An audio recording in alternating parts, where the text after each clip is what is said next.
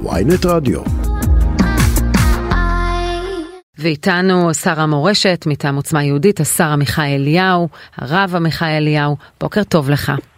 בוקר טוב לכם ולמאזינים. אתה יודע, דיברנו עם שגריר ארצות הברית בישראל, תום נייטס, והתייחסנו לנושא של הסטטוס קוו. אמריקאים באמת בתמיכה בלתי מסויגת בישראל, אבל מאוד חשוב להם להדגיש הנושא הזה של שקט. ושקט זה כולל לא לשנות את הסטטוס קוו בהר הבית. הוא אמנם לא נפגש ולא דיבר עם איתמר בן גביר, עם השר שלכם, אבל הוא בהחלט חושב שעלייה להר הבית מהסוג שהוא עשה יכולה ליצור בעיות מול הפלסטינאים, מול ירדן, והיא מיותרת. ואתה כמי שלפחות לי נראה בקרב עוצמה יהודית חותר יותר לשקט ויותר לממלכתיות, מרגיש שזו טעות? אני חושב שבסופו של דבר גם האמריקאים וגם כל היחסים הבינלאומיים שלנו התייחסו למדינת ישראל על בסיס התוצאות ולא על בסיס מעשים כאלו ואחרים. וכי כשאנחנו נצליח להביא לרגיעה, והרגיעה יכולה להיות דווקא על ידי זה שאנחנו נחזור אה, ולהאמין בזה שהארץ הזו היא שלנו, שהמדינה הזו היא שלנו, וננהג גם ביד קשה כלפי מי שרוצה להפר את השקט פה, ננהג ביד קשה כלפי מי שמנסה לפגוע בריבונות שלנו, אה, וגם כמובן אה, נתייחס בכבוד, בכבוד גדול לאנשים שתומכים בנו, גם אם הם לא שייכים לעם היהודי, ונשתף פעולה עם, ה, עם הפלגים המתונים בתוך ערביי ישראל. אני חושב שכולנו נוכל אה, להביא לרגיעה, וכשהאמריקאים יבינו שהדרך הזו מצליחה, ואני חושב שהיא הצליחה אה, גם בהסכמי אברהם. ואתה יודע, ראינו, בגדול מי שולט על הר הבית זה הוואקף בחל הירדני, כן? מי ששולט על הר הבית בסופו של דבר זה מדינת ישראל, הם נותנים לוואקף עכשיו לנהל שם את העניינים. כן, בפועל דה פקטו, כן. כן, לא, אבל אנחנו, אבל ברגע שנזכור את הנקודה הזו, ברגע שאנחנו נציב את הגבולות שלנו, ונראה, ונראה לעולם שהגבולות האלה שאנחנו עומדים עליהן יוצרים שקט, אז האמריקאים הסכימו איתם.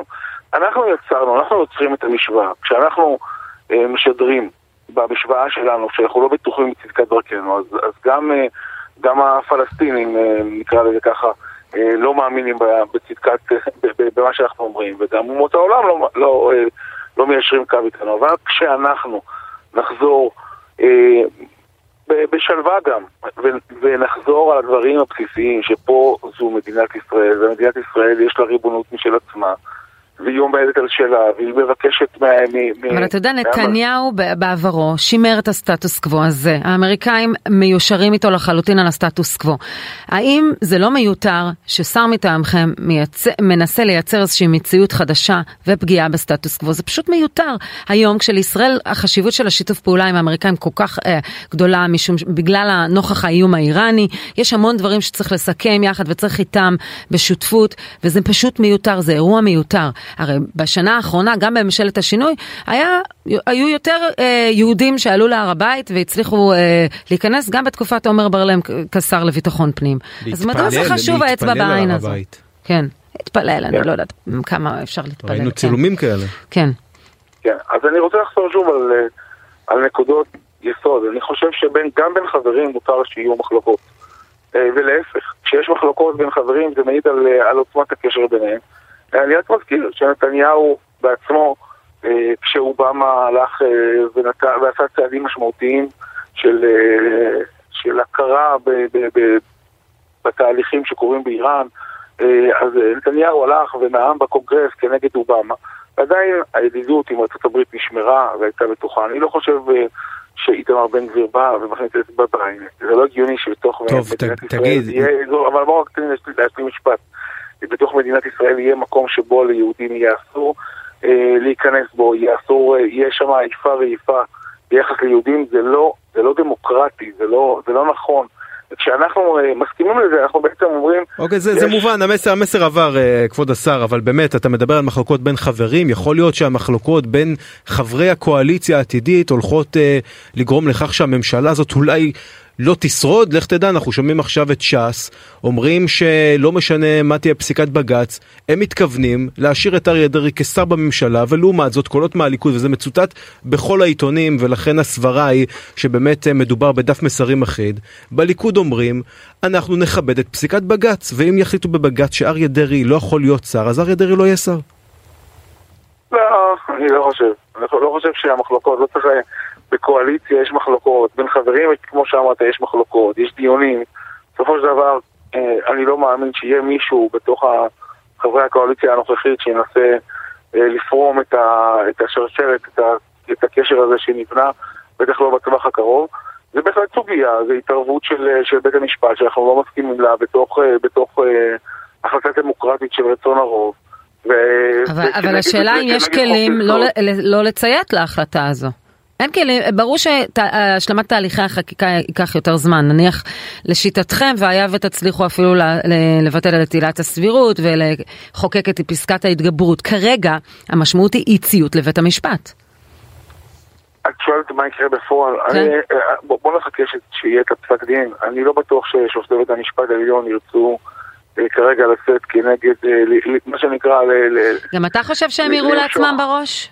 למשוך. ביטוי לא מוצלח, אבל אני לא חושב שהם ירצו למשוך את החבר'ה יותר מדי. הם מבינים שהאימון במערכת המשפט היום, האימון הציבור במערכת המשפט הוא בשפר חסר תקדים. אני לא חושב שהם ירצו לראות התרבות. היום הציבור בישראל רואה את שופטי בית המשפט העליון כאנשים נקיות פוליטיות, בוודאי אחרי... אבל מה זה אם תחו את החבל יותר מדי? אם זו החלטה, החלטה שיפוטית שלהם, בהרכב מגוון, החלטה היא ש... מה זה הרכב מגוון? שאותה משפחה, כמו שאמר אהרון ברק, זה מה שאני שואל, מה זה הרכב מגוון? מאז אהרון ברק כבר התחלפו שופטים רבים והשתנו השיטות. כי הם לא אותו דבר, נו, אתה יכול לבדוק את הביוגרפיה של כל אחד מהם, יש שם בהחלט מגוון גדול. האם הם יחליטו שנניח והם יקבלו את עמדת היועצת המשפטית לממשלה, או את העותרים, אז האם הם מותחים את החבל? כלומר, תסביר לי מה זה אומר מותחים את החבל. אני חושב שאנחנו נמצאים היום במשבר, במשבר גדול ביחס לרשות השופטת במדינת ישראל. גם על פי הדברים שאת אומרת, הדברים ש... הדברים שציטטנו בשם אהרון ברק, שכולם משפחה אחת וכולם, וכול... ולא ממנים למשפחה הזו מישהו שהוא לא מקרב המשפחה, אמר אהרון ברק ב-אלפיים ושש עשרה, מ-אלפיים ושש עשרה עד היום לדעתי לא התחלפו יותר, מ... יותר מדי שופטי בית המשפט העליון, אפשר לבדוק את זה, זה דבר ש... ש... ובוודאי שצורת, שצורת הוועדה לבחירת שופטים היא לא השתנתה. אנחנו מדברים בעצם על אותם אנשים, על אותה משפחה, גם אם יש להם טיפה רקע שונה וטיפה פיסות עולם שונות, אבל כולנו מבינים ש, שהתמיכה של, של, של, של נשיאת בית המשפט העליון ב, ב, ברוח שנושבת באופוזיציה, או התמיכה של האופוזיציה בא... גרוניס, אתה מאמין גם באותה משפחה? מה זאת אומרת? זה דברים שאמר אהרון ברק, לא אני אמרתי את זה. לא, אני שואל אותך. בסדר, גם במקום העבודה שלך אני מניחה שאתה רואה בשותפים שלך כמשפחה אחת גדולה, אין משמעות לזה, וגם חוץ מזה מאז הגיעו איילת שקד, והגיע גדעון סער, וגיוונו, ודאגו להכניס שיטות בחירת מינוי שופטים שונות, ההרכב הוועדה השתנה. בוודאי שזה נכון, הנה התוצאה. דרך אגב, הטענה על גיוון בעבר, הייתה טענה נכונה. אנחנו...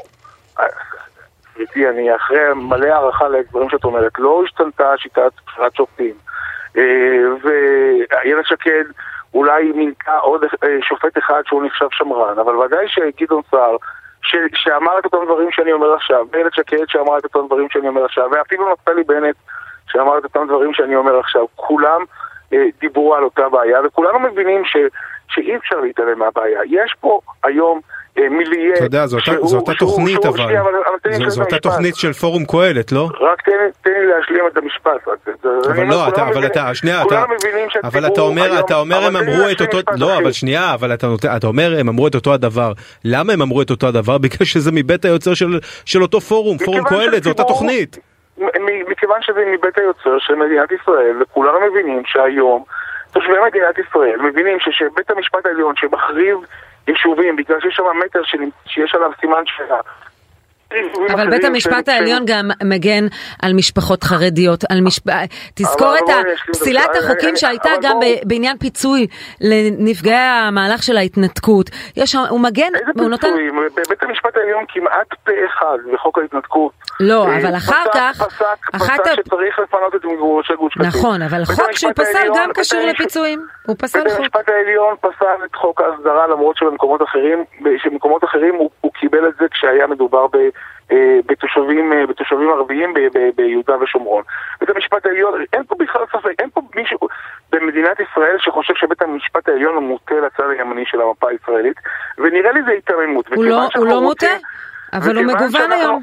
וכיוון שאנחנו רוצים להחזיר את האמון במערכת המשפט, ואני בטוח שגם אתם רוצים להחזיר, זה לא, הרי אנחנו רוצים שיהיה פה מדינה דמוקרטית, אנחנו רוצים שבית המשפט העליון ישפוט בצורה, בצדק, ולא בצדק יחסי, לא בצדק שמייצג איזו תפיסת עולם. אבל זה לא מדינה, אבל אומר פרופסור עמיחי כהן מהמכון הישראלי, לא, אומר פרופסור עמיחי כהן מהמכון הישראלי לדמוקרטיה, בן אדם שעשה מחקר השוואתי בספר שלו, בין המודלים המשפטיים של כל המדינות המערביות, וספציפית לגבי פסקת התגברות, ואיך מפעילים אותה אה, בכל מדינה שבה היא קיימת, אומר, המודל הזה לא דומה לשום מדינה דמוקרטית אחרת, בעולם המערבי. אתה ממש צודק, המודל שקיים היום במדינת ישראל... למודל, אין, המודל אין, של, אין, של, של נתניהו ויריב לוין, לא, לא, המודל של התוכנית של יריב לוין ונתניהו. ואני מבין מה אני אומר, גם המודל שקיים היום לא קיים בשום מדינה מערבית אחרת, אלא מדינה אחת. זאת אומרת, כשאנחנו מדברים היום, כשאתם מדברים היום על קצת דמוקרטיה, אתם בעצם אומרים שאנחנו הדמוקרטיה היחידה, כי בארצות הברית השופטים נבחרים... לא, זה לא מה שנאמר. זה לא מה שנאמר. לא, זה לא מה שנאמר. תודה למה? בגלל שבאספה המכוננת היה, יש הוראה שהיה צריך לחוקק חוקה, בגלל שאין חוקה במשך עשרות שנים בעת ישראל, הגיע בית המשפט העליון ואמר, וקובע חוקה על דעת עצמו בלי שהוא קיבל רשות מהמחוקק. זה נשמע לך הגיוני? הרי אתה אדם רציני, וזה לא הגיוני שבן אדם אחד יקבע חוקה למדינת ישראל על דעתו. הוא קבע חוקה או שחברי הכנסת או שחברי הכנסת שהעבירו חוקי עשו את חוקה? אני גם רוצה להתייחס לגיוון. כשאנחנו מסתכלים על ההרכב, תגיד לי, במה הם כולם אותה משפחה? במה השופט כבוב, סליחה, הוא במשפחה של מינץ? הרי מינץ הוא כמוך, הוא גם מוסמך לרבנות, הוא ממדרשת נועם, בישיבת הר ציון. מה לא ול ל, ל, בוא נגיד לקורות החיים של חיות, מה לא ול, ולדפנה ברק ארז, ומה לא ולקבוב. אין קשר, זה לא משפחה, זו טענה שנשמעת על ידכם והיא לא נכונה. אלה אחד עשר השופטים בהרכב. רוב הציבור יודע היטב שאם אנחנו נשים קלפי בבית המשפט העליון ובפרקליטות, בבחירי הפרקליטות, אני לא מדבר על כל השופטים במקומות אחרים, התוצאה שם לא תהיה, כנראה שלא תהיה עוצמה יהודית, נכון? אפילו לא קרוב לזה. האמת, אתה יודע משהו? אני נפגשתי לפני כמה חודשים ממישהו שתאמין לי יצביע עבורכם. תאמין לי. עובד בפרקליטות. אני שמח שמצאת האחד שמצביע על הפרקליטות. אני רוצה לדבר עם בעיה לא פחות, כן, בעיה לא פחות קשה, הנושא הפנימי. חברים שלך, לעשייה צביקה פוגל ואלמוד כהן, בהתבטאויות מאוד קשות, אחד על זוקת גנץ, לעצור את גנץ ולפיד, ומדברים על בגידה וכולי. ואתה כן מנסה להוריד את גובה לעבוד בעניין נושא מלחמת האחים. אז אולי הם עשו טעות שהם התבטאו כך? אני חושב שמה שהם עשו זה צעקו המלך הוא עירום. הייתה, הייתה קריאה, היה דיבור על מלחמת אחים מכל שכבות האופוזיציה, וברוך השם היא נעצרה בזכות הצעקה שלהם. מה, בגלל שהם אמרו שגנץ ולפיד בוגדים, ובגלל שהם ביקשו לעצור אותם, אז בגלל זה, בגלל זה הדיבור על מלחמת אחים, אתה מבין שאין לוגיקה כל כך לאמירה הזו. אתה זה שאומר, בואו ננסה לייצר יותר לכידות, ובואו נדבר ביחד, זה מה שאתה אומר, והרגע אתה מצדיק את אלה שאמרו אמירות מאוד חמורות, שאפילו נתניהו הסתייג מהן. אז אני רוצה לחזור על הדברים שאמרתי, ואני אנסה להשלים משפט, כי זה מסר שחשוב ש...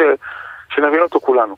הקריאה למלחמת אחים, יצירת השיח, בעצם היא יוצרת איזושהי לגיטימציה מזדחלת למושג הזה. אני מקבל הרבה מאוד, הרבה מאוד אמירות, אתה לא אח שלי, אתה אויב שלי, לא הבנת, צריך, האדמה בישראל תהיה מלאה, מלאה בדם אם אתם לא תרגיעו. כל מיני ביטויים שמאוד מאוד מאוד קשים, אפשר לקרוא את זה בטוויטר, אתם יודעים, זה לא כל כך מורכב לראות את הדברים האלה. עצם זה שאנחנו מצורכים היום על מלחמת אחים, עצם זה שאנחנו מעלים לשיח את צמד המילים שבעיניי הוא מתואר, אז אנחנו יוצרים אה, אה, אה, לגיטימציה מזדחלת בכלל לתפיסה הזו. זה, זה מילים שאנחנו לא אמרנו אותם כשעלו עלינו עם סוסים בהמונה, ולא אמרנו אותם שגירשו אותנו מהבתים שלנו, ולא אמרנו אותם שהחריבו בתים על, על מטר שאף אחד לא יודע של מי הוא, וכשהרגשנו ש... אה, שנפתלי בנט עם ממשלתו גונב את הקולות של הימין ומרכיב פה ממשלת, ממשלת שמאל. כל המקומות, בכל הסיטואציה הזו, אנחנו מעולם לא קראנו למלחמת אחים. אני אגיד יותר מזה, אני אישית, אחרי גירוש גוש קטיף, הייתי שבור ורצוץ ובלי... באמת, אפילו ברמה אמונית, היה לי קשה, אני מספר עכשיו משהו אישי, היה לי קשה אפילו, כי לא ידעתי איך לאכול את זה. במלחמת לבנון השנייה, שזה היה שנה אחר כך, לקחתי, לבשתי מדים, ומסרתי את נפשי בשביל האחים שלי, אותם אחים שלי שגרשו אותי מהבתים. בינתיים אף אחד לא מתכוון לא לעשות צבא ולהפסיק להגיע למילואים, אבל שנייה, שנייה, אני רוצה שאלה אחרונה, אין לנו... של אנשים שרוצים לרדת מהארץ. עזוב, עזוב, נו, לא ראינו את נתב"ג עכשיו מלא, עזוב, די, נו. כבוד השר, רגע, שנייה, אני רוצה שנסיים עם משהו קונקרטי, אבל... בואו נדבר בצורה מכובדת. לא, כי אתה אומר אנשים רוצים לרדת מהארץ, אנחנו ראינו את נתב"ג מלא, אנשים יורדים מהארץ, זה סתם דיבורים של אנשים מתוסכלים. אני אגיד לך גם מה נאמר אתמול, עצם השיח יוצר אלימות. אתמול דיברנו עם מפגינה, ואשמח פוגל, ואני מעריך אותו כאדם שלחם למען מדינת ישראל ומסר את חייו למען מדינת ישראל. אומר חבר'ה, בואו נעצור אמברקס, אתם לא מרימים אמברקס, כי התקשורת לא עמדה על בריקדות כשאמרו מלחמת אחים, וזה מצחיק כי עמדה על בריקדות ברגע שהוא אמר שמי שמדבר על מלחמת אחים צריך לעצור אותו, והדבר הזה צריך להיפסק, לא תהיה פה איפה באיפה. אבל גם הניסיון מטעם קואליציה, שברובה לא כמוך, רבים לא עשו צבא, החברים שלך על הקואליציה, להציג את האנשים שמזוהים עם מרכז שמאל, או בכלל שמאל, כאיזה שהם בוגדים, כפחות ציונים, זו הצגה מגוחכת. אתמול דיברנו עם מישהי שחטפה נעצות בפייסבוק, היא העלתה תמונה שלה עם דגל ישראל בהפגנה, חטפה נעצות קשות מאוד, עד הרגע שבו היא פרסמה פוסט ואמרה, זה הדגל שאני אה, מניחה על הקבר של הבן שלי שנפל, ועל הוריי שעלו לארץ מקורדיסטן ולחמו בישראל. ואתה יודע, הניסיון הזה הוא ניסיון גם ממש אה, נועל וכואב לא, להציג את האנשים. אני כבר נפגשתי עם אנשי מפאי. אני אתמול הלכתי לכנס של, של אנשים. יש מפאי? רגע. אני אומר מפאי, מפאי אני, אני מדבר בצד, בצד הסינגלי של האנשים. אה, אוקיי. של, של, של הציונים של השמאל, אנשי הארץ הטובה הזו, שאנחנו חלוקים עליהם בהרבה מאוד דברים, אבל אני יודע שהם חיים, והלב שלהם פה בציונות, הם ציונים. אבל זה, זה, זה התחושה שקצת מה, מה, מה, מהכנס הזה. שהארץ הטובה הזו, פניה הטובים של הארץ הטובה הזו, ואני אומר, בואו להתמקד בדברים המשותפים שמאחדים אותנו. נוריד את כל השיח האלים הזה. זה דורש גם מצדכם כמה ויתורים על כמה אמירות. תודה רבה לך, רב עמיחי אליהו, שר המורשת עוצמה יהודית. תודה רבה לכם, יום טוב.